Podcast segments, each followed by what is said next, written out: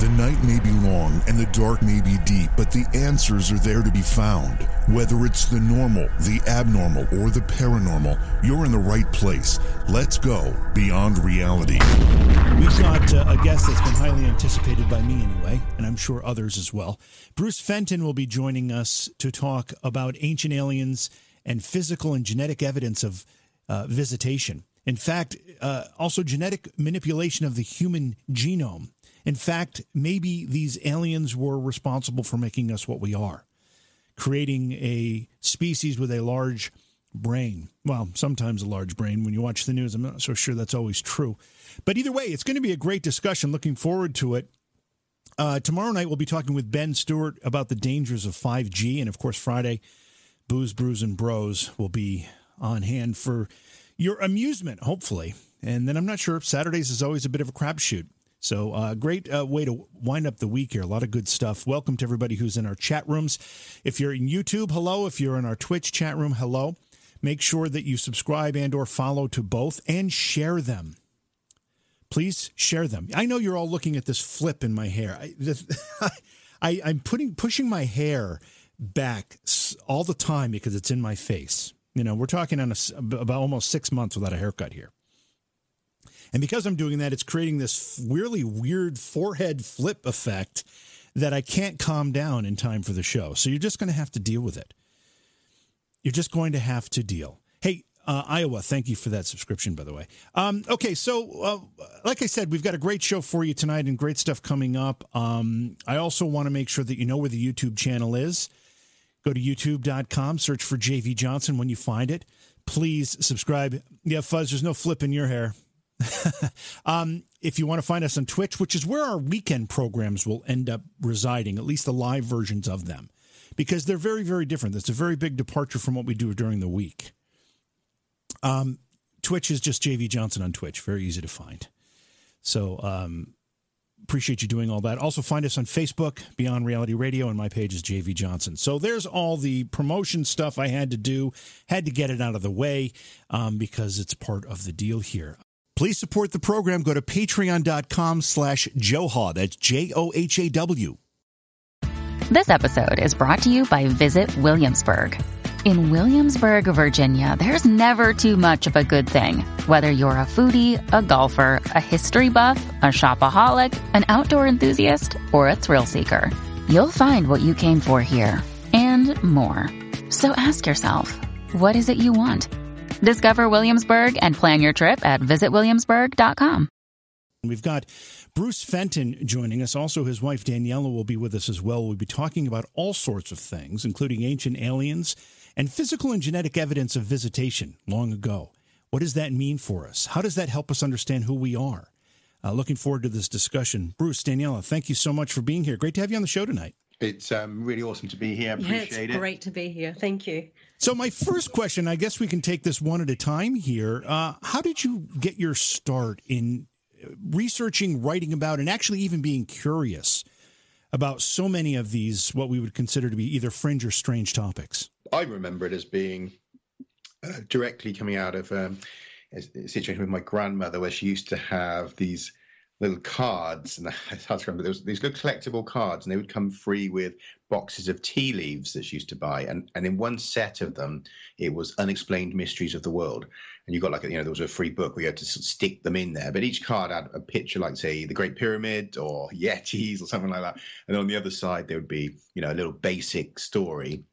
And um, I think there was like 40 of them. So they really they ranged across all of the topics, you know, from uh, psychic phenomena, ghosts, and stuff, all the way through to the more physical things like lake monsters, the, the whole lot. So it was a kind of a um, an introduction to the wide range of strangeness. And I was about eleven or twelve at the time, so so fairly early, and I I just got really fascinated with it. And over time, that grew into you know, more serious. Obviously, at 11 or 12, you're not going to do a, a, lot of studying on it, but certainly, you know, over the years, became more of a passion. And I suppose early 20s, probably, I would say I was starting to research it a lot more in depth. But um, yeah, I've always had a, yeah, quite a broad interest in these topics, to be honest. I think my situation is a bit different to Daniela. She can explain her. Well, before before we before we go to Danielle, I just want to follow sure. up on something you said there. It's really yeah. interesting how we have these I don't know what they would be called, but uh, maybe they're even synchronistic moments where we we discover something. And I cannot imagine how excited I would have been if uh, my parents or grandparents had uh, boxes of tea leaves coming in that had these really interesting cards in them.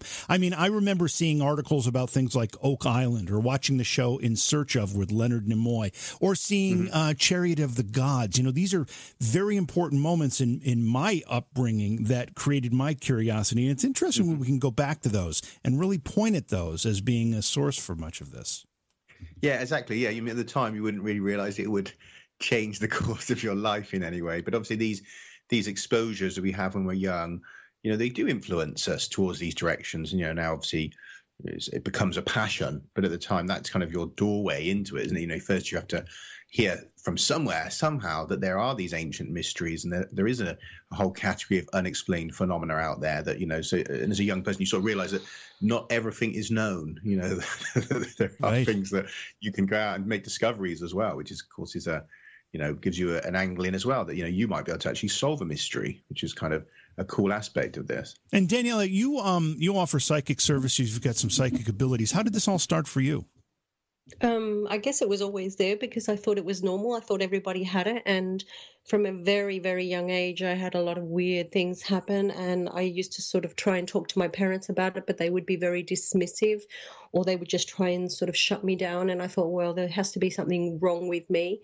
Um, remember sort of going to the library and, you know, looking up books about the paranormal, about ghosts, about, you know, anything that I could find that could just help me connect the dots to what was happening with me. I would, um, I, I guess mediumship for me was always there from a very young age. Um, contact also from a very young age. So, I mean, you know, I remember being a toddler and seeing things in my room and having astral um, travel experiences probably from around the age of one um, and things like that. So, I mean, this is something that's always, no matter how far I've tried to push it away from it's always been coming at me. Um, it's something that I'm not, I've not been able to successfully disconnect myself from. And you know, I got people saying to me, "Oh, you know, it must be such a gift." I'm like, "Yes, it can be a gift. It can be a curse." Um, because it's almost like leading two different lives that seem to be blended together. But for me, it's always been a very interesting journey, and I think it's something that you know you just keep learning and as you go. And I find it also fascinating that as a child when you're growing up with these sensitivities and the abilities you just think it's normal. And in fact I, am very curious as to how many yeah. kids are sensing that and, and they're they're being educated out of believing that it's happening to them or they're being told that's not real don't pay attention to that. Therefore it gets it gets you know pushed into the recesses of their minds or their bodies or whatever it happens to be instead of being embraced.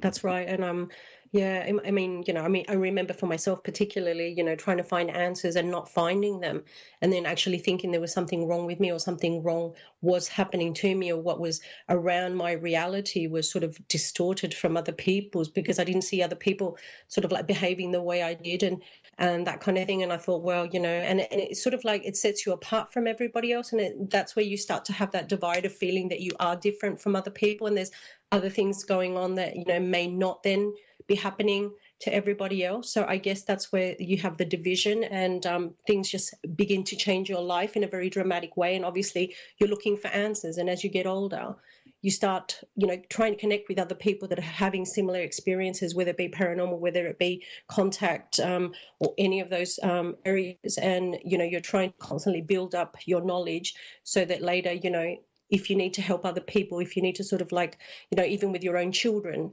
um, explain what happens and how it feels and that type of thing. That you know, it's it's something that I think is really important. You know, as as as a base for parents to be aware that kids that are gifted shouldn't shut them down, but should sort of. I'm not saying like completely embrace it, but don't close them down. At least let them explore that area, and if they need help, to find them the right help.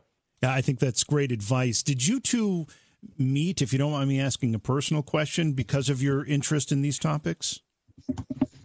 Actually, yes, we did. Actually, um, we we met back in about was it 2005. 2005 and at the time we were both working on a, a, website called Kasamba which I don't know if you're familiar with but they have well, you might have seen their ads you know they seem to advertise everywhere but they do online readings and other like on, online speaking services. Uh, we were both registered on there as as sort of tarot readers, and funnily enough, Daniela actually asked for a reading from me, hmm. uh, and that's how we first connected. We became sort of friends. I mean, we didn't have you know a relationship at that time, but we became friends, and over the years kept a bit in touch. Um, but we didn't physically meet each other until 2012, the beginning of 2012. So we'd actually encountered directly through working in the psychic services industry. Funnily enough. Uh, I know that as a as a uh, radio professional is really what I've done all my life. Plus, I've had this interest in the paranormal and the and the curious as well. And uh, fortunately for me, those two things have been able to be combined in what I do here. But as a radio professional, one of the times I get most nervous is when another radio professional is listening to what I'm doing. When if you're a tarot card reader and you have another tarot card reader ask you for a reading, does it make you a little nervous?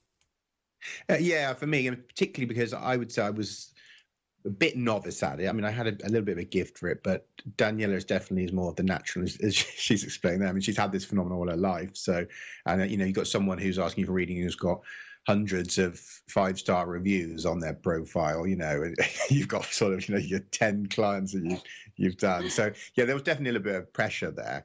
Um, so I, I, was quite glad when she was telling me that it seemed to make sense what I was telling her, and it was of some use. You, you know, were actually very uh, accurate. So, he was he, yeah. he, was very accurate. Okay, well that that helps. Uh, Daniela, you, you still do tarot card readings? I know you offer a bunch of different services. Yeah, yeah, I do um, mediumship. Uh, I do past life regressions, and um, I use gypsy cards. I don't read tarot because I don't I'm, I do not connect with them very well.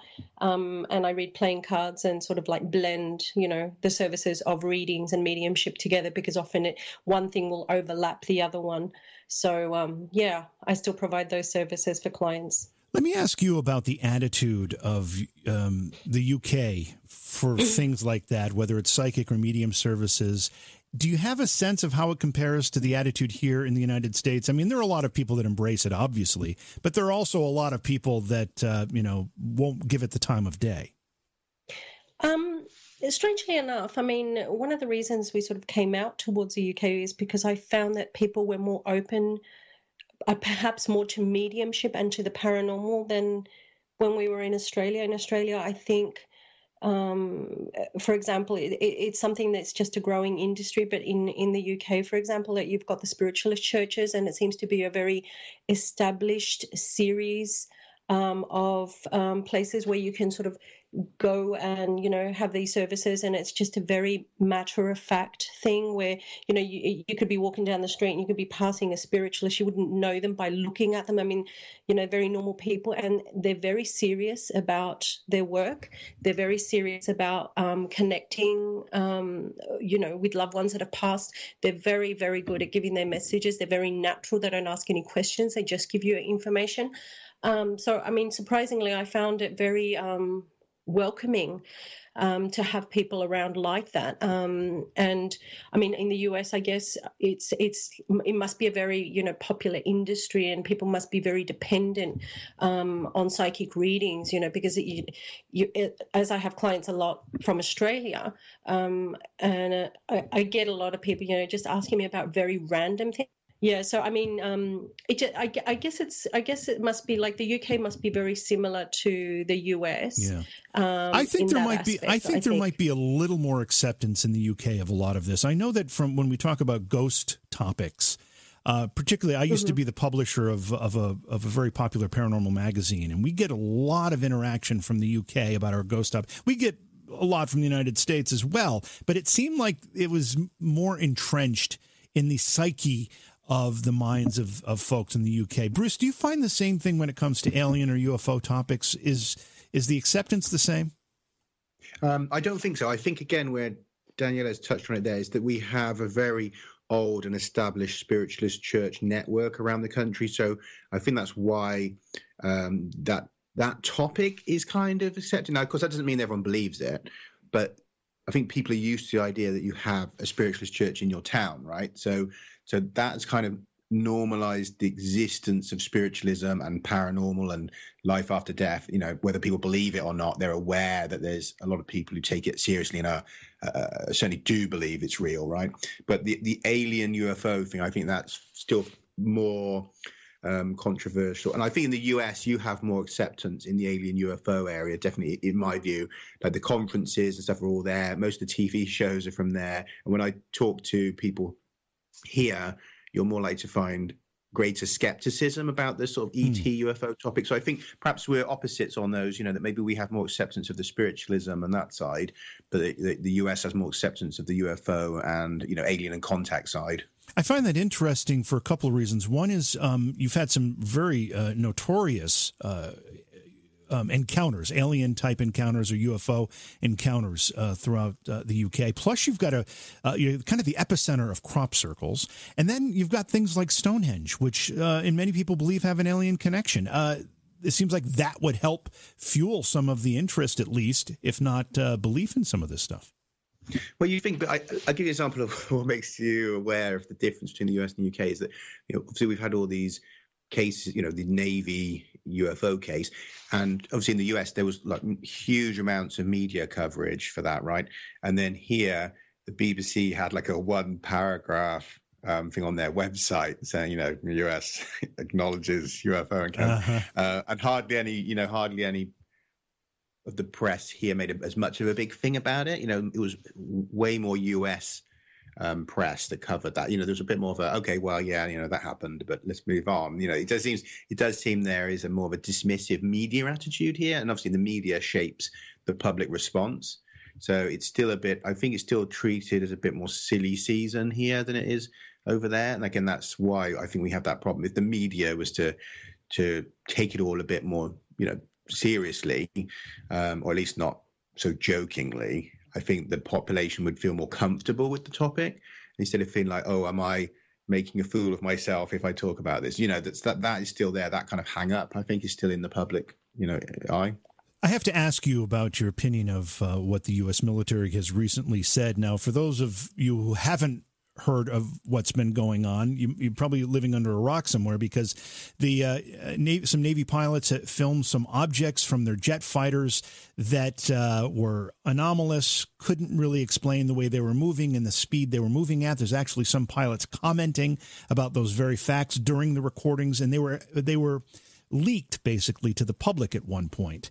Um, the U.S. military didn't really address it uh, and and kind of uh, dismissed it until recently. They came forward and said, "Yes, these are objects that were filmed, and yes, we cannot." explain them. We don't have an explanation. Therefore, they are truly unidentified. That's a real departure from history for the U.S. military, isn't it, Bruce?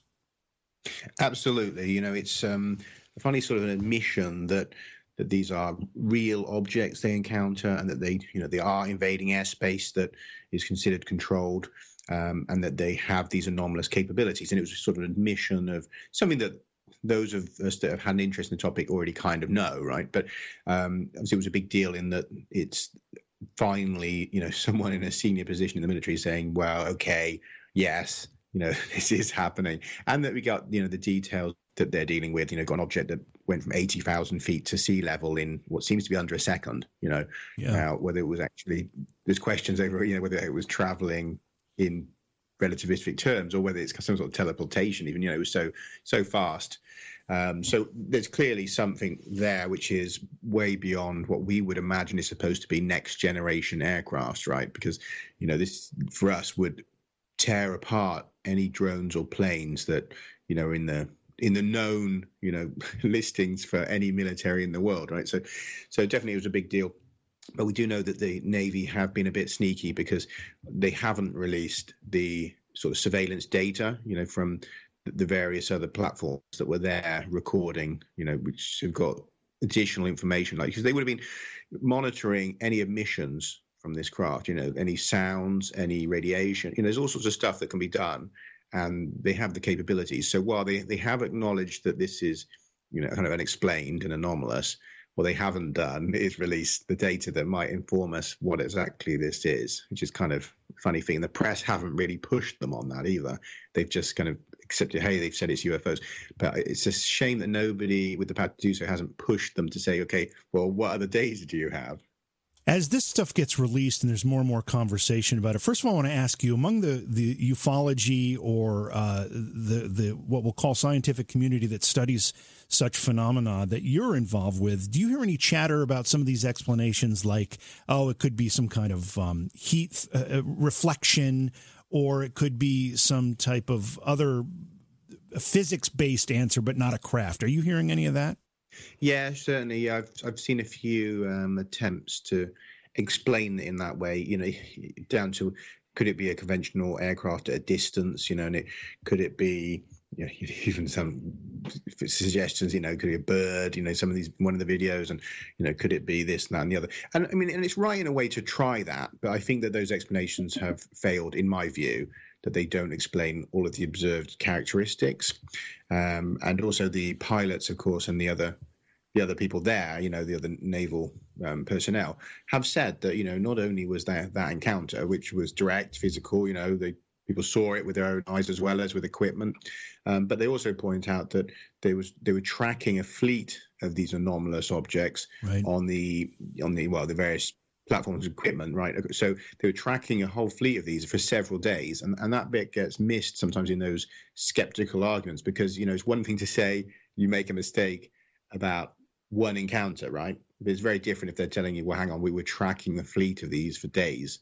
You know that that's hard to write off as some kind of misidentification. You know, because obviously this is the top equipment in the world at the time, and you're in some of the most controlled airspace off the coast of the US, where there's islands with listening posts on, and there's you know a whole flotilla of ships and planes and submarines. You know, I mean, there's there's a point where you've got to say, hang on, you know, could they really get it that wrong and like mistakenly say that there's a whole fleet of anomalous crafts there with all of that equipment monitoring? I mean, it's it starts to stretch the credibility of skepticism. Yeah, that starts to make it hard to explain away. But I uh, also want your opinion on the paradigm shift that seems to be taking place right now. When you've got governments and militaries uh, starting to slowly drip, drip, drip uh, admissions and um, acknowledgments, do you think we're in the in an age of a transition here of of uh, position on this stuff? Yes, I think there's a transition in the position. As you say, I don't think it's um, the kind of full disclosure that a lot of a lot of people in the UFO type community are hoping for. You know, where you get, I guess, you know, the president or you know a top military advisor kind of comes out and I, I don't know, goes on the, I'm not sure they go on Fox News and they just tell you, by the way, you know, for 70 years we've had a secret and you know the aliens have been here and look here's the crashed saucer in the you know in the hangar and the pictures. And so you know I'm, I'm sure yeah that's something that yeah it'd be wonderful if it happened in some respects. I mean you'd want to know even then why they, they were coming out with it. But um and if they have all that as well it's a question mark but let's just say they do it just seems like a very unlikely thing to occur But what i think we do, we are seeing is more of a a transition towards acceptance that there are things up there moving around that are not understood. But I, I don't think we're going to get to you know these are the aliens. But they may well start with this thing of that well, there's unknown phenomena you know that we need to look into. Um, so it's sliding a bit more towards that, um, and also I think that is to do with partly to do with the recognition that the future is going to involve these unmanned aerial platforms as well with these which are some hypersonic missiles as well. And you know i think there's a bit of a transition. And the reason why i think this is happening is less about recognizing you know any possible aliens or interdimensional beings but instead what they have is a strange scenario where they've created this environment where UFOs shouldn't be reported. You know, people were losing their jobs. You know, pilots would lose their jobs. Uh, airmen would be grounded as being mentally ill if they report these. And you know, there was a culture of secrecy, a culture of denial and dismissal. Uh, the problem with that now is that enemy nations are creating hypersonic missiles and aerial platforms that are unusual. You know, these mm-hmm. unmanned drones and which hypersonic drones. And the problem is, like, if you are, let's just say, like a hyper, like a hypothetical example, if you are an airman, you know, and you're in a base somewhere in the middle of nowhere, and you've been told to keep an, you know, you, there's certain things you're supposed to keep an eye out for. You're protecting the skies, and all the rest of it.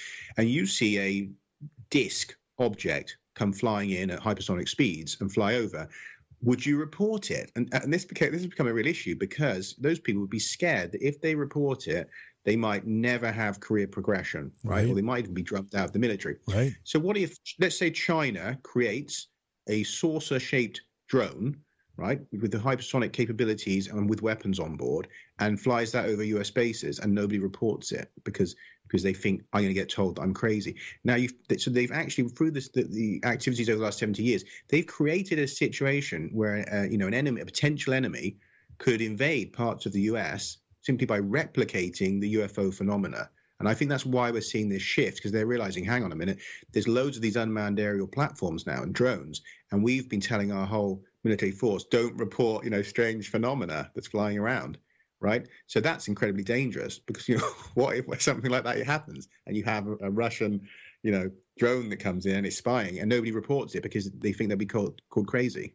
That's an excellent point. Um, very well made point. I, am going to sw- shift gears just a little bit here to get Daniela in. I want to know, Daniela, sure. and maybe you've been asked this before, maybe you haven't. It seems like a bit of an odd question, but I think it's an important one. Is there a connection between psychic phenomena and alien and UFO phenomena? Do you do do you know of anybody, or do you, you yourself have any uh, sensitivities to um, alien visitation that maybe others don't?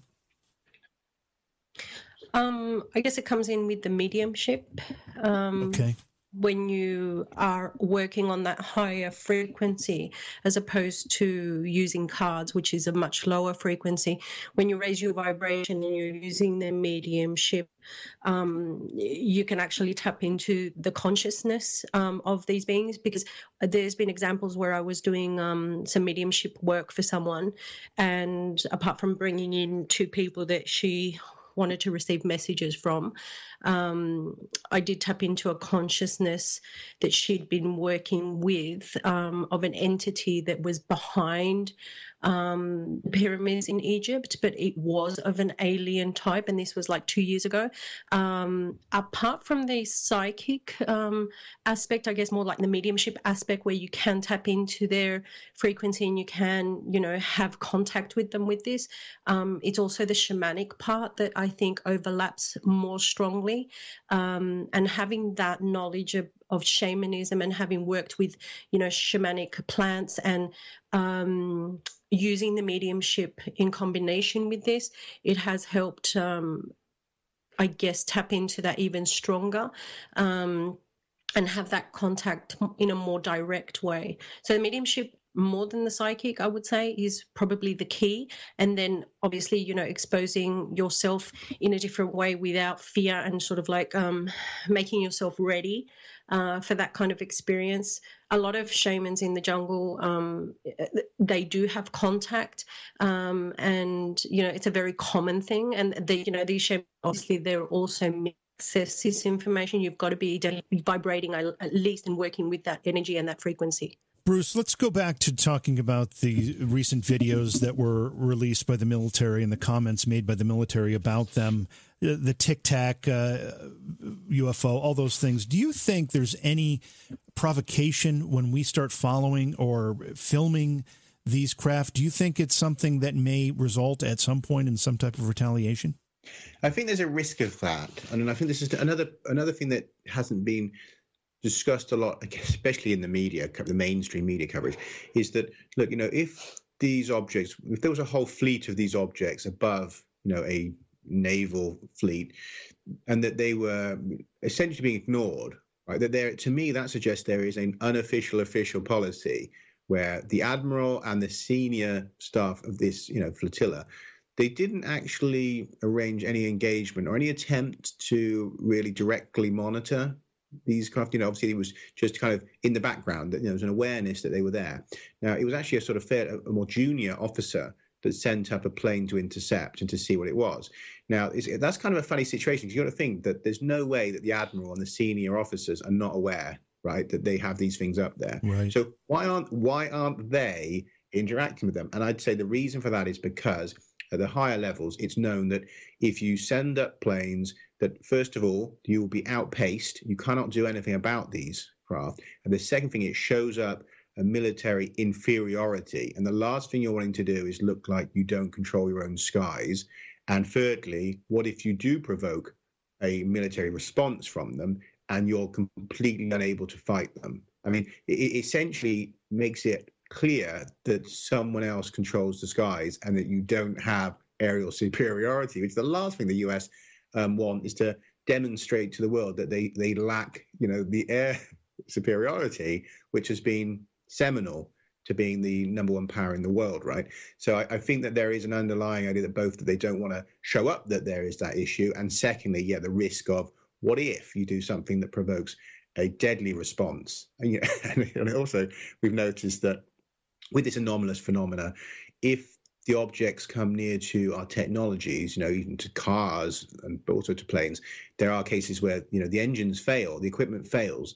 Now, so it need not even be a completely hostile act just going too near may take your plane out of the sky right? So there seems to be some sort of energy field. So I think that there is definitely a sense of caution that the last thing they want is, you know, planes dropping out of the skies. Do we have any confirmed cases where we can point to at least enough evidence to uh, uh, remove reasonable doubt that uh, a military aircraft has been downed by uh, uh, an alien craft? Yes, actually, there have been a couple of cases. I think there's a I don't know the name of the guy. There was a famous US case where, yeah, it was I think a test pilot or something. He went into intercept, and then shortly after the intercept, he yeah crashed. And so they they don't know the full details, but it seemed that he attempted to intercept, and the plane basically ended up destroyed. Now we don't know whether that was a, a direct attempt to down the craft, or again, as I I would speculate, perhaps he simply got too close, and the energy field disabled the plane, which is quite possible because we have so many accounts of you know, cars stalling when they get near to these things that they produce a very mm-hmm. powerful electromagnetic field, and that you know that essentially it's like almost like an EMP, you know, knocking out our technologies. So there's a problem there. So we can't say for sure whether those kind of events would be deliberate hostility or it may simply be the object becomes curious, you know, and it, it gets too close, and then you find that your all your systems go down. And these are the case of ships as well, you know, ships, planes, and um, cars, vehicles, all sorts of things that have been disrupted by the presence of these anomalous aerial phenomena and anomalous aerial vehicles. So definitely, yes, there have been instances, and others where planes have just disappeared.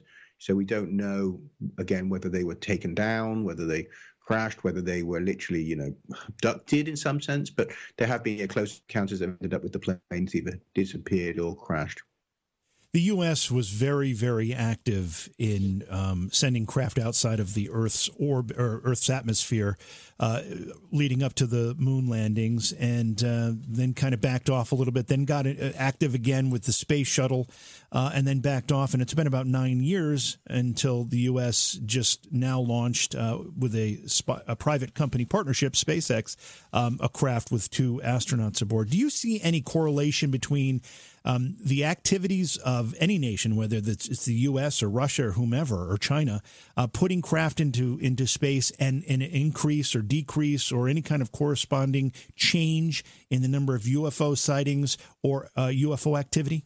Well, you can't help but wonder whether they have some kind of awareness of another player at the table who's out there, and whether connected with the moon. I mean, obviously, there's a lot of stories of did the astronauts encounter um, something on the moon. You know that that story has been floating around, you know, right. obviously for a very long time.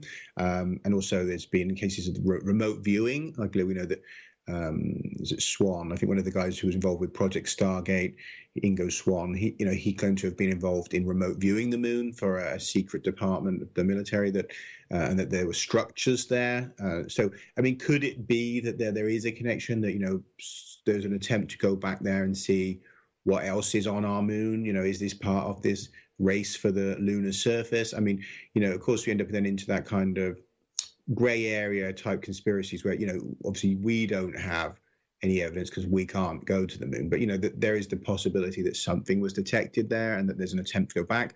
But if the other stories that, you know, has been warned off the moon have any truth to them, then it makes you wonder, and you know, what would what would make us brave enough to go back if that was really true, right? You know, that so is it provoking something from from these other uh, entities? So yeah, I don't know. It's, it's, it's kind of a strange area. It could be related to it, but then again, I mean, we seem to be happily heading towards a, sp- a new space race and a kind of um, I guess a gold a gold rush in space, right? Really, I mean, there's going to be attempts to mine asteroid, asteroids and to to mine the moon, put a lunar base. You know, all these things are ahead and are really why we have the space force, which a lot of people have in the UFO community have suggested it's to fight some alien war or you know to deal with the UFO problem that this is a kind of secret cover for it.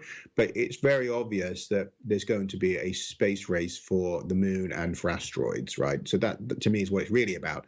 But could it have a secondary aspect to do with these visitors? It's certainly possible um, that that could be you know there could be a clandestine second team within the space force you know that is to do with that. But we would struggle to to learn about that right? It'd be so deep secret we're talking tonight with Bruce and Daniela Fenton. Uh, we're talking about much of their work. Bruce has written a book called Exogenesis Hybrid Humans, a scientific history of extraterrestrial genetic manipulation. And he's also got a book out, or a series of books called The Forgotten Exodus. Tell me about that series of books. That is more than one, isn't it? Is it a series of uh, ebooks? Uh, I've got um, the first one's out. The second one is mostly written, and I need to put gotcha. out, which is to do with the year. well, actually, it's about America. The first book um, is the Into Africa theory, and that tackles a rewrite of the out of Africa and recent out of Africa paradigm, uh, with a focus on well, it covers a lot to do with Neanderthals, the Denisovans, all of that, and but also particularly a rewrite of recent of Africa and the story that um, 60,000 years ago, people came Africa, colonized Eurasia, and then Australia and America. I, I, argue, and I would say quite convincingly with a lot of evidence, that in fact that that event is an out of Australia event and that we colonized, well, they colonized from there, Eurasia and America, and that in fact, Africa, Africa certainly had people there, but this colonizing event 60,000 years ago is from Australia. And so it's really a, re, a complete rewrite of one of these holy cows in science, which has just been dogmatically accepted. I mean, you'll find articles always churn out with that same first line saying 60,000 or well, 50, 60, or 70,000, depending which one you look at. Again, this date issue should flag up to people that there's something wrong because you'll see articles will say, yeah, 60,000 years ago, and others will say 80,000 years ago. It's because, and when you see that, you should question is because it's wrong. Uh, they can't give you a fixed date because there's different bits of data that don't fit. Um, and essentially, uh, I went into a deep dive into the academic papers and found that there's enough evidence now to replace that paradigm and show that, in fact, uh, Eurasian people originate from a, a, movement from northern Australia into East Asia 60,000 years ago. So, and then the second book from that is to do with America. It's the rewriting of the story of the colonizing, well, okay, you could say colonizing or migrating into America. Um, and that that actually happened way earlier than 15 to 20,000 years ago with the current estimates that you find evidence of early modern humans down in Brazil going back potentially 40, 50, 60,000 years ago.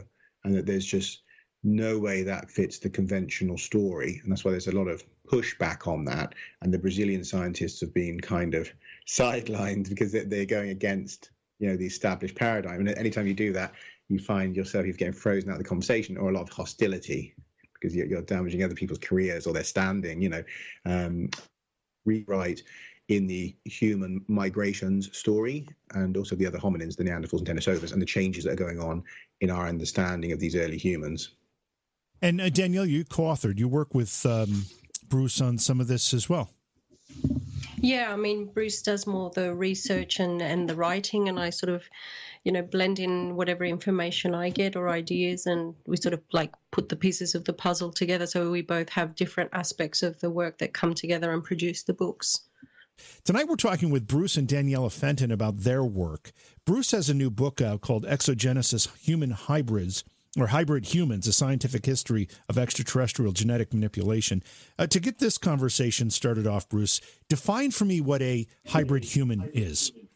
Image that I think comes straight to mind is, you know, a person that is essentially half alien or half grey alien often because we hear these stories of you know um, abductions um, genetic manipulation uh, hybrid children right this is a kind of like popular meme in the topic. Um, also, it comes out of the accounts of you know experiencers and people that have the kind of abduction experience. I'm not necessarily referring to that. So when I'm talking about hybrid humans in the book, it's a little bit different. I'm I'm not saying that you know there has been an absolute fusion, you know, where you're half alien and half human. Uh, what I mean is that there is a degree of hybridization within the very early uh, humans. That there's been some additions of genetic information, but also been a lot of modification that's been done by actually manipulating the genome. So uh, it's a little bit of hybridization, but uh, really, I'm I'm kind of looking more at a meddling. You know, in the same way that now our science, you know, with CRISPR gene editing technologies, we can meddle in a, in an animal, right, without having to splice in a lot. We used to, we, we do still splice in information. You know, they were taking DNA from a spider and they wanted to put in sheep, so sheep's wool would be stronger and all this. So that also is done in our technology. But we now know as well that you can go in and you can modify an organism directly by cutting strands of information off of genes, copying them, putting them back in and stuff. So in my work, I'm talking more about a combination of a lot of that genetic engineering with a little bit of hybridizing where you take information from other species, including potentially from extraterrestrial experience, you know, species, and add them into the genome to create a new being. So it is a bit different from the classic image people may have conjured up when they hear hybrid humans. You're probably expecting that we're talking about this half alien, half human mix. So it's, it's not that. It's, it's, a bit different. If we rewind the clock uh, to the beginning of life, far before the appearance of mm-hmm. man or primate, primates or mammals or anything that would be walking around the planet. Yeah. Um, you know, the current consensus, I think, would be that uh, you know there was some primordial soup that was struck by lightning, and then things started swimming around in it. Uh, th- your ideas approach this a little differently. Yeah, absolutely. I, I do cover the the origins of life on this planet in the book. Now, again, exogenesis itself is is a term which is means panspermia, and if people aren't familiar with panspermia, it's the idea that life comes from outside. You know, so exogenesis rather than a genesis just of life on this planet. I mean, exo is sort of outside, is you know the space aspect to it. So it's a genesis involving a space. Uh, panspermia is a model in which we have life out there in the universe, and that that life essentially you say infects planets that you have spores or viruses bacteria that are carried on comets or carried on dust? Um, and conversely then you have also directed panspermia which is the, the the theory in which some kind of intelligence is out there deliberately directing the seeds of life onto planetary surfaces. So you've got a few different models. We've kind of on this planet for one reason or another we've largely adopted either abiogenesis, which is the idea that somehow, as you say, life evolves from chemical and geological processes, uh, that there's you know some kind of energy, whether lightning or, or heat from thermal vents or something, and that you know over enough time, that's led to early types of simple life. Now that's just the favoured theory at the moment, but well, I say favoured hypothesis because I think all of these are just kind of hypotheses. We can't really test them. Right. Um, nobody's proved abiogenesis, um, but equally valid are panspermia and directed panspermia. And then, of course, you have creationist views that this could be just God coming in, uh, you know, making life, fashioning planets, fashioning, you know, the first organism. So all of those four are the main potential models for how life emerges, and, and none of them are truly you know provable in terms of the science we have now right? So that you can say there's a valid argument to make for any of them and that we just have preferred the abiogenesis story in modern western Uh, kind of developed cultures. Obviously, there are indigenous cultures who don't hold with that and that say that you know it was from outside. There's quite a lot of cultures that believe life's from outside, and others that believe it was a you know a God creating us. So it's still an area in flux because nobody can really win that debate. I I strongly urge towards directed panspermia.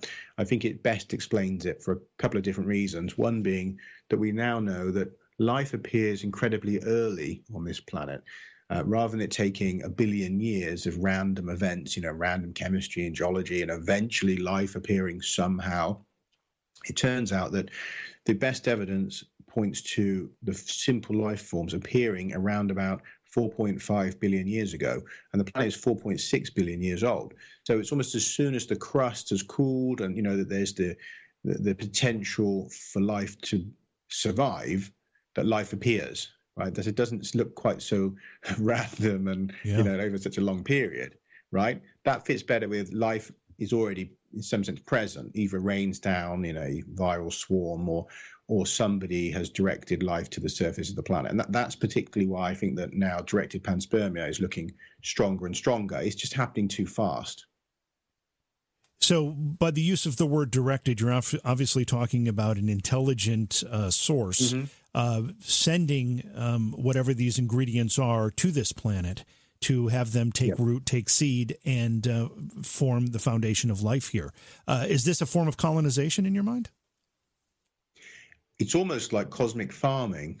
I mean, if you think of it that way, yeah. you've got planets that you know potentially could have life on them, and that then somebody is kind of choosing them, say, hey, well, you know, that planet's in the Goldilocks zone, you know, that's in the right place, you know, let's direct some seeds of life there so they will take root. And also, I sort of consider DNA as a alien terraforming technology. If you think about it, if you can just fire this stuff at a planet, and over time it will form a biosphere on a dead world, mm. right? So you can literally terraform a planet. So if you're a civilization that has existed for, say, hundreds of millions or billions of years, you can think in terms like that. Then you think, well, okay, we'll seed this planet and we'll come back to it if we need it, you know, or we'll monitor it and get something from it that we want, you know, just because you don't know exactly why they're doing it. But certainly, if there is something about DNA and you know different organisms that have interest to them, that they could literally be farming in the way that we farm a garden for particular things. We don't eat the weeds, but we eat the carrots. And, there's certain things that we want from our garden, and other things that are just happening in the background, right? And it may well be quite like that. That there are things that are of interest, intelligences, and that from within that garden that they utilize you know certain elements of it and just form during the evolution. Hey, that's useful to us. We'll extract some of that, right? So there may be something like that happening. Um, also, we've detected some direct evidence of this because a few years back there was a project which involved having a was it there's a I think a balloon or something up in the upper atmosphere with a you know the ability to capture incoming particles of dust and stuff. And what they found was that the detector was impacted by this small metal sphere that was made out of these really tough alloys, and that it had cracked, and there was this organic goo coming out of it. And now the scientists involved in this. Um, uh, well, there's a guy called Professor Chandra Wickramasinghe, who's probably the most famous panspermia theorist, and he's he kind of collaborates with the team that found this, and that they felt that this may well be one of these seeds that's been fired out by somebody and that infects planets. And there was one of them was, you know, it just happened. They were got lucky, and one of these things impacted into their detector. But you know, they have pictures of this. So it's not something I'm just saying. It's you know that they've told a story about. I mean, you can people can go away and Google this. If they look for, you know, um, nettle sphere, you know, detecting the upper atmosphere, panspermia or organic goo or something, you, you will find that there's images of this little metal sphere with this goo leaking out. So it's not just an entirely, you know, abstract idea. It may well be that we have one of these seeds, and we literally you know do have the direct evidence. So if we fast forward a little bit and we start talking about humans as we know them now, where did the intersection of the development of uh, species in its na- in the natural state and the introduction of maybe some alien DNA or manipulation mm-hmm. occur, and what was the result? Well, from my view, and again, Chandra and his team and these, you know, a lot of these the theorists on that side who sort of concur in some respects is that it looks like there's been various leaps in evolution at different points in prehistory. I mean, we have like the Cambrian explosion, where suddenly all kinds of organisms appeared that don't have precursors in the fossil record, and that's always been a big issue, particularly for the um, creationists or something. They've always sort of brought that one up and said, well, you know, if it's all just random mutations and natural selection. Where the hell do all these creatures suddenly appear from in the Cambrian? Um, and there's you know there's responses to that, but so far none that really convincingly explain this.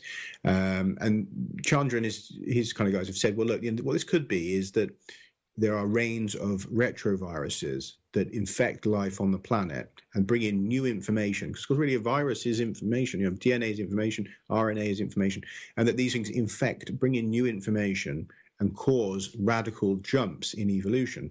Now, I, I, agree with them. I think that probably is happening. But then you've got the question are these all entirely random? Are we randomly having um, viral rains, or is somebody seeding modified retroviruses into the upper atmosphere? And that these then rain down onto life, infecting it? Because that's a great way. If you want to modify a whole load of species at once, you don't want to keep coming down here and literally having to go in the lab, you know, and one by one modifying right. creatures, right? right? You know, I mean, that's a, that's a kind of a crazy way to do it. Now, if you can just just pass through the atmosphere, you know, and just release a kind of almost like a chemtrail of of um, viruses, right, that have been modified to infect specific organisms, you can you can essentially, you know, just have the whole planet having them rain down. And there's a lot of people don't realize this, but the viruses are raining down on us all the time. You know, when you walk around in the day, you're breathing in viruses that are raining down. In fact, our immune system is strengthened merely by walking around outside, partly because you are continually exposed to these viruses that are raining down, right? And that's something people aren't really aware of. So they don't always cause any disease, you know, infect you in any sense, but some of them will, you know, some most don't. But you are getting that interaction with that viral information, okay? So that's one thing. So I think that's been happening. Mm-hmm. Um, I also do believe that we've had direct events where, yes, you know, there has been uh, landings and direct manipulation, and that there has been a presence of intelligences here who have, for different kinds of reasons, have modified the primates. And this is where I, mean, I can't say about all other animals because maybe there's been direct modification of some other animals, right? But the focus for us, of course, as humans, is humans. So I've looked more closely at that, uh, and what we find is that there's definitely evidence that at the beginning of the story, our, when we split from primates, there's a whole slew of kind of um, of anomalous changes, particularly in terms of the brain and some of our physiology that uh, mark us as different from all the other primates. You know that there's hundreds of differences to do with the brain for a start, uh, rather than just being a completely random. You know, if you think about random, random mutations, it's funny how when you look, what you find the difference between us and the other primates are mostly to do with things like the brain and stuff. So they're not random in the way that we'd think. You know, oh, it's your kidney, it's your liver, it's this bone. It seems like it concentrates a lot in the brain. But then you also have around about 1.8 million years ago, there is another jump that occurs with brain structure and specific genes where we become Homo erectus. Essentially, Homo erectus kind of appears as another as a big leap from its predecessors that have very just chimp-like brains, really. So there's another big there's a big jump then, and I personally I I talk about this in the book a little bit. I believe that that probably is a direct modification of a presence that's on Earth modifying a hominin and that then we get another one of these at 780,000 years ago, which is the one that's really at the core of the book, where we have a whole load of changes which occur, which are basically the formative event for Homo sapiens. So really, for me, if someone says when did Homo sapiens appear, I would say 780,000 years ago. Now, you'd hear from a lot of conventional scientists might say, well, we think first of all it was 200,000. Now they're saying well 300, maybe 400, and you know even 500,000. You wait, you will live to see them say 780,000, right? because I'll tell you why. Is because we used to go mainly on the bones and the fossils and the physiology, right? So when we talked about species, you're looking at certain traits in the fossil record. Now we've begun to understand that modern humans are a hybrid of various other humans, including Neanderthals, Denisovans, and others. We have genetic information from all of them, right? So it's become hard and hard to say who our ancestors were. So now they're saying, well, actually, probably a whole load of different sets of fossils from around 500,000 years ago represent different ancestral lineages that are part of our story, right? But if you go beyond just the physical anatomy and the bones and you look at the genetics, right? Which of course now we're going to, we're in a genetic revolution. If you look at the genetics, you find that the seminal event is 780,000 years ago, and that's when the split occurs that leads to Neanderthals, Denisovans, and modern humans. So it's inevitable that we're going to end up taking that story back to 780,000, and that's the beginning of Homo sapiens. And these these splits or these uh, events that cause these splits uh, this is a product of the viral rains that you were talking about. Is that how this is accomplished by the uh, this case? Yeah. Okay. And are those viral rains constant, or are they? Just in this one, no. Not, oh, the viral rains. Yeah, is, is that, that, is that a specific event, or is that something that's always happening uh, in, in an intelligent way? You also have it, yeah, no, in an intelligent way, I'd say no. So yeah, you have it always happening, but not necessarily in an intelligent way. Although that's hard to say. Of course, I can't dismiss that that could be an ongoing thing all the time, right? There could be you know, for every few years or every so many years, perhaps some different material is put into the upper atmosphere. Like we we would be hard pressed to know for sure, right, if whether that's happening, particularly if it's not aimed at us. Because what if the other animals? What if there's a targeted virus for other animals right. and that they're getting modified? So so we wouldn't be able to just dismiss that. So that could be happening all the time as well. But what what we see also is these punctuated events where every now and again there's been mass changes. Like, for example, around 150 to 200,000 years ago, there is a, a, strange event occurs. Now, a few a couple of years back, there was a few articles came out about how D- mtDNA barcodes suggest, which is a, a part of the mitochondrial DNA, suggested that there was something that occurred around 150 to 200,000 years ago, which affected some like 70% of species, because it looked like this this particular part of the DNA only went back to then. They couldn't find a clear ancestral link from beyond that. So it was almost like there'd been a big jump. Um, now they they theorized it could have been to do with a, some sort of bottleneck caused by a catastrophe, or it could have been a, you know a mutation event or something. And I asked the guy because I do reach out to scientists if I think things are interesting. Uh, could it be like the panspermia type event, you know, with these viruses infecting life? And he said, yeah, that would be a possible solution to it right? So again, these aren't things that are just uh, sort of wackadoodle ideas. I mean, you know, it, it, would be able to explain it. This incursion of new information and a mutation event in sort of seventy percent of the life forms on the planet. So we do get these the, these events that suddenly occur and that are noticed. You know, that our scientists are finding this times where there's strange leaps. So I think that every now and again there's a major incursion of information, but that we may have a background level of this happening, you know, all the time. But then every now and again, you know, there's a modified virus that's pumped into the atmosphere for a, a bigger leap for some reason. And also that I think there are more precise events where, you know, you've literally got um, intelligence, you know, entities that are here and that have modified, in particular, the human line, uh, being I suppose, in some respects, uh, a, a, unique kind of creature on this planet, being that we you know, are a bipedal, large brain um, hominin that has the potential to wield tools. And, you know, and obviously that goes back a very long way, millions of years that we've been working with tools. So we're, we're quite unlike other creatures. And we, so we seem to be in the focus of modification compared to any of the other animals. And I guess one of the major questions at this point would be why? What is the goal of whatever it is that is manipulating uh, us or other species on this planet. You mentioned, uh, you know, an, an, idea for the panspermia could be. Um, could be uh, setting up a farming, you know, planet. What uh, mm-hmm. you know, farming planets for for the future. But why why mess with the species? Uh, what's what do you think the end goal is?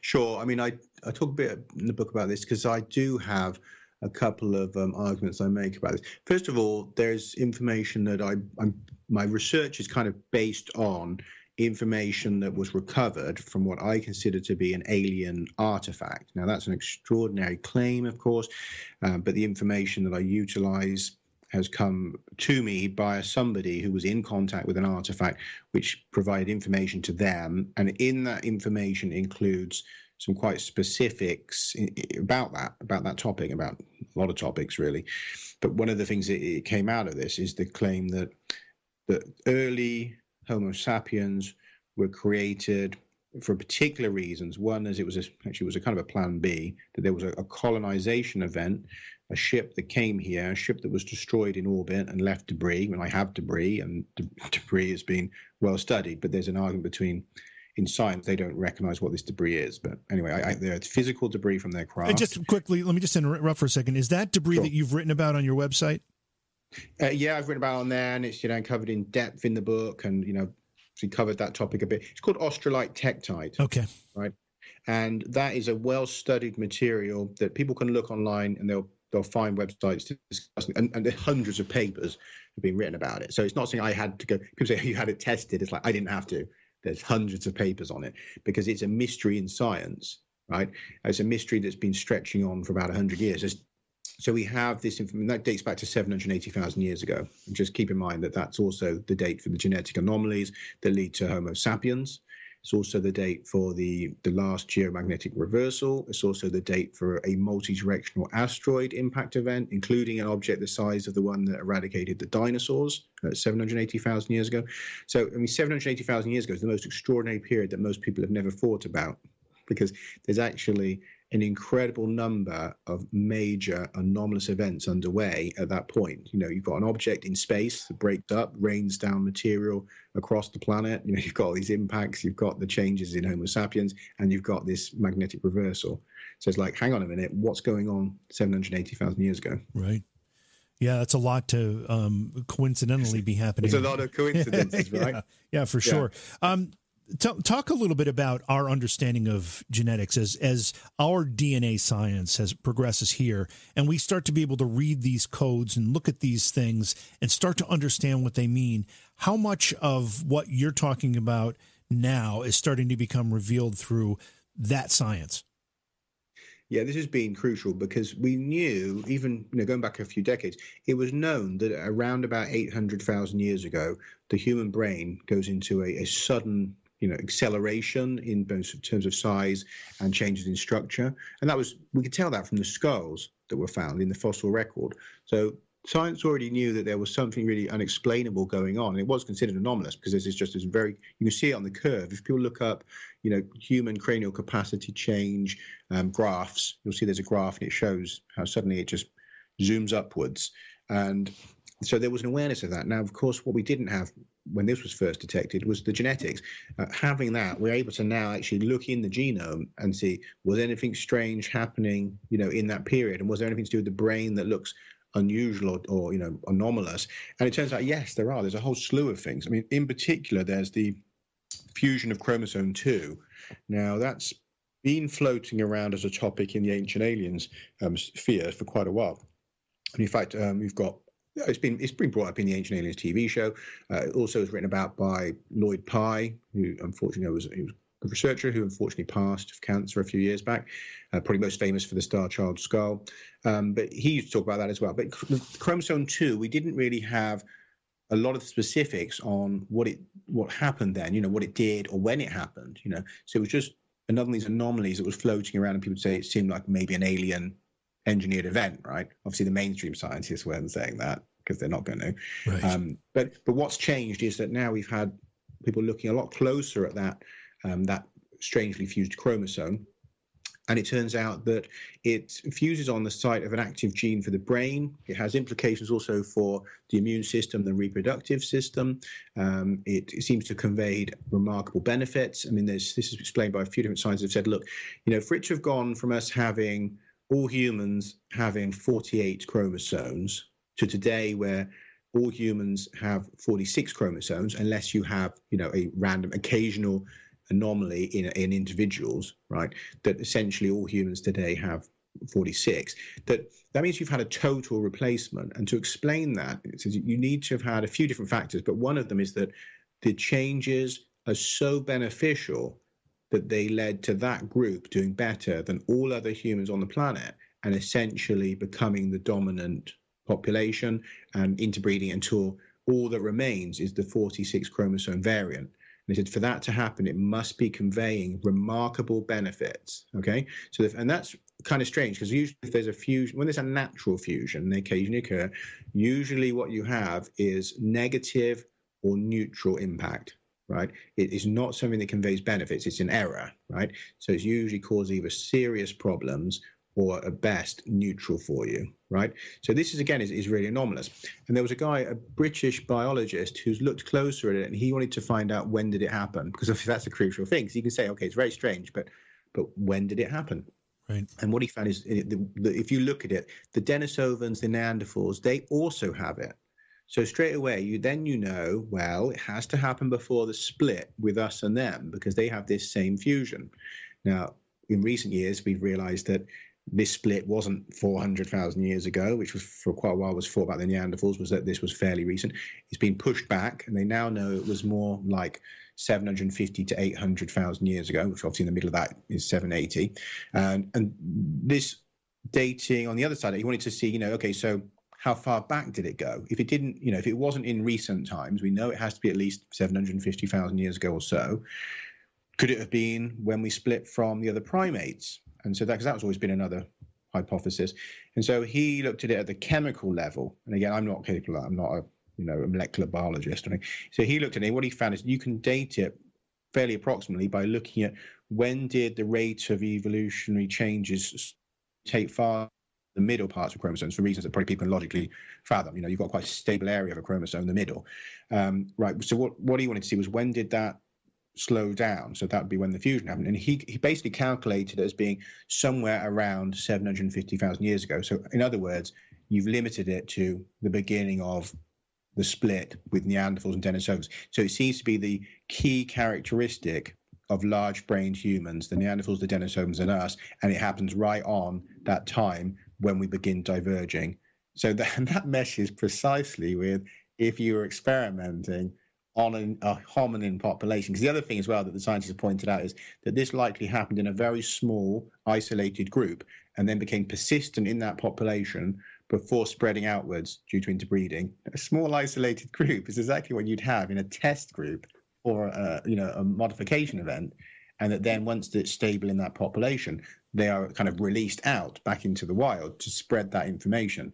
So you have the exact fingerprints of what you'd expect to see if someone had modified us, you know, in a, a kind of lab setting and then had released us out into the wild, these ancestors, right? So it's quite bizarre that you find that then the dating is right on there as that 780,000 years ago when the brain changes were happening in the in the skull size and all that. So we now have both the physical and the genetic evidence coming together and really fitting so unbelievably well with this alien intervention hypothesis, which in the past lacked the evidence to support it. Uh, picking up on something you just said there, uh, talking about experimental and laboratory, do you think that the manipulators, those that were doing this manipulation, were trying different things with different populations to see what would stick? Yeah, I think there was a degree of experimentation. I think that's why we do see this split. Is that you know if you're doing experiments, you don't necessarily come off with the same result every time, and you may not even want to, right? Because you may want to have a few different variants and see which one does best you know? So it actually makes a lot of sense to do that because with all the things that can happen in you know vast periods of evolutionary time you don't know who's going to do better right? So if you create four or five large brained human variants they, one of them may do better and the others may die off. And in fact you could say that's kind of what's happened because in the end there's only last man standing right? It's the modern humans. So but we are as well we are kind of a hybrid of the others too. So it's not a clear thing of that they all died off. And that's that's often positive, like what, what happened to the Neanderthals, what happened to the Denisovans. But we've also realized that we carry Neanderthal and Denisovan DNA, right? So it seems that before everyone vanished, there had been interbreeding as well. That all of these different populations were able to interbreed, which is also again is a characteristic of being the same species. So whereas the mainstream say we have all these different species, you know, that we have the Neanderthals as a different species. Well, hang on a minute. We had children with Neanderthals, right? Right. We had children with Denisovans. So what kind of different species are we talking about here? Because what I would say is that we have Homo sapiens, and then there are subspecies. And I'm not the only one to say this. You know, some some of the academics agree that we should be talking about Homo sapiens neanderthalensis, Homo sapiens denisova, and Homo sapiens sapiens. Right? That we're essentially all subspecies of Homo sapiens or races within the Homo sapien um, family because we all had children with each other. So we were different, but not so different that we couldn't interbreed. Right? So it looks like that we all had our own unique niche, and that eventually we merged together in some respects to give as the modern human. And I, I, think modern humans have only existed for um, somewhere in the region of 70 to 120,000 years. What we think of as fully anatomically, behaviorally modern humans. I don't really believe we are a, a separate lineage in the sense that there were Neanderthals and us. I think we are the remnants of various other lineages that have, have you know, came together over time, and we are the final product of all of this interweaving different lineages of humans, and we are the the hybrid of all of them and that that's going to be shown more and more as we find the bones and we get the DNA. Every time we get some new DNA, we find that we're carrying it, right? Because they, find these what they call ghost populations where they found DNA from fossils, but we don't know what the species was. We just find traces of unknown hominins in the DNA of Neanderthals and Denisovans. So we know there were other variants, but because we haven't found their their entire skeletons to be able to say, you know, what they looked like or where they were. We just call them ghost populations. But there were far more than just three of us out there, right? There was there was a lot. And it's, I think every time we find some, we realize that, well, we seem to be carrying some of this. So in the end, it may well be that we have to admit that we are something like a hybrid of 10 or 20 different going all the way back as modern humans that, that we are the, the crowning result of all these different lineages. Uh, when we first started talking about the origin of life on the planet, you mentioned four possibilities. One of them is, is obvious to most people. It's a creationist uh, theory with a divine entity doing the creating. Um, what are your thoughts on the idea that maybe these uh, this this uh, genetic genetic manipulation might be the re- uh, result of a divine intervention, or maybe the aliens, if to use that word, that were the manipulators, were a mm-hmm. tool of a divine intervention. Yeah, I mean, I would say so. Look, if, if you accept that there is a primal creative force behind the universe, behind all things, you know, the subatomic, everything. You know, if you said that behind that there is a consciousness that we would call, you know, God or prime creator or or, whatever that people feel comfortable with, assuming they have, you know, some comfort with these topics, then you have to then really see everything as a manifestation of that and within that. And ergo, every, living or conscious unit within it is a tool of that divine presence, right? So, so then you, I think that's a logical extension of it. Once, if you accept that there is a primal consciousness and there is a kind of a, a divine, then you also have to accept that. So, if people say, well, you know, if this is this isn't God, this was aliens. It's well, yes and no, because then you know who created them, and how did they get, and why did they come, and you know aren't they driven by those same impetus that we have, like spiritual thoughts or you know consciousness, um, interacting with uh, with higher experiences and stuff. So I do see them. Mean, in fact, in the again in the source material I'm working with, and it's, I mean, I, I don't know if you want me to go into a little bit. I can do in a bit about how that came about. But in the source material, it does actually say that they consider themselves to be doing the work of a higher presence and that they interact with non-physical beings that are in our terms we'd think of as angelic and that they are coming here believing they're on a kind of almost an evangelical outreach program it sort of sounds like from the information that you know i'm working from i would say that it sounds almost like that that they very much consider themselves to be doing kind of like, like god's work in a in a cosmic sense going out there to actually change this planet for the better to kind of liberate the beings in this sector of space who they consider to be quite dark and to trying to upgrade this sector of space. And that there is a discussion of that that they do seem to want to to do work which we would kind of call like you know cosmic outreach on the behalf of what they believe to be, a, you know, a higher presence. So I would say yes, it is the tools of God. So it's not to say, well, then this isn't God doing the work. It's, you can't really say that because if God is behind all things, then all things are the tools of God, right? We're almost out of time, Bruce. As you looked into this, learned about this, studied this, and wrote about it, did you see any reason? To fear. I mean, on the surface, when you think about some master race manipulating us and and we're not really aware of it, there's a bit of a of a, scary element to that. Do you see anything to fear? Uh, yes and no. I mean, I don't think people should be in a state of fear about this stuff, but but certainly, you know, there's it could be intimidating, and there's aspects to it that are intimidating. Um, you've got a backstory where you have essentially two different collectives of intelligences operating in our solar system. One that is fairly negative, at least in our terms. If we were to look at it, you know, from human views, we would consider one to be behaving in a way that is fairly negative, and one that behaves in a way that is more neutral to benevolent. Um, so, yes, if you've got a negative extraterrestrial presence or interdimensional presence or whatever you want to how you want to look at that. It seems to cross over between the two, interdimensional and cosmical, um, that is doing things at times that are not nice, right? And obviously, people you hear that in reports from people's encounters, you know, that they had encounters with uh, things, entities, and stuff that were not pleasant. Um, so obviously, that does happen, and certainly I can understand why that can frighten people, or even the idea of that can frighten people. That suddenly something, you know, from beyond can reach into your life, and the same goes with right with the paranormal in general you know that as you know that you know people can be scared of the idea that you know your house could have a spirit presence or a ghost or that these things anytime the unknown makes its way into someone's life it can be scary right? And i get that. And certainly there is the potential that that these cosmical powers you know could do things on a colossal scale to us but clearly they haven't. So uh, from my view there's a more complex situation almost like a cold war right? Where in theory, Russia or the US or whatever could wipe out the planet right tomorrow, but we right. don't sit around pooing our pants about it. You know, we're we're going on with our lives. You know, but that could happen, right? Someone could tomorrow could just press the button, you know, or go nuts, or and we live with that and we get used to it. And I think that's the same with the paranormal and with aliens and stuff that you can appreciate that something could happen that's incredibly, you know, nuts or could even eradicate life on the planet you know, one of these species could come out of space, right, and just say, we're wiping the planet clean. There's not much we could do about that. So it can be intimidating, the idea of it. But I think as humans, we're very good at living with those kind of risks, right?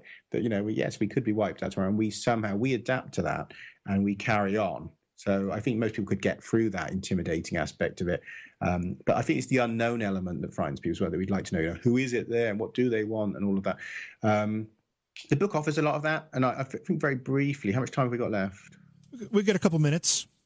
Yeah, I'd say very briefly that just for people that aren't aware, the the way that this book has come about is that uh, a lady in Australia called Valerie Barrow, she came in contact with an artifact that's held by the Aboriginal people of the Northwest called a Chiringa, and this object, I well, it certainly matches up to what's called a Bracewell probe.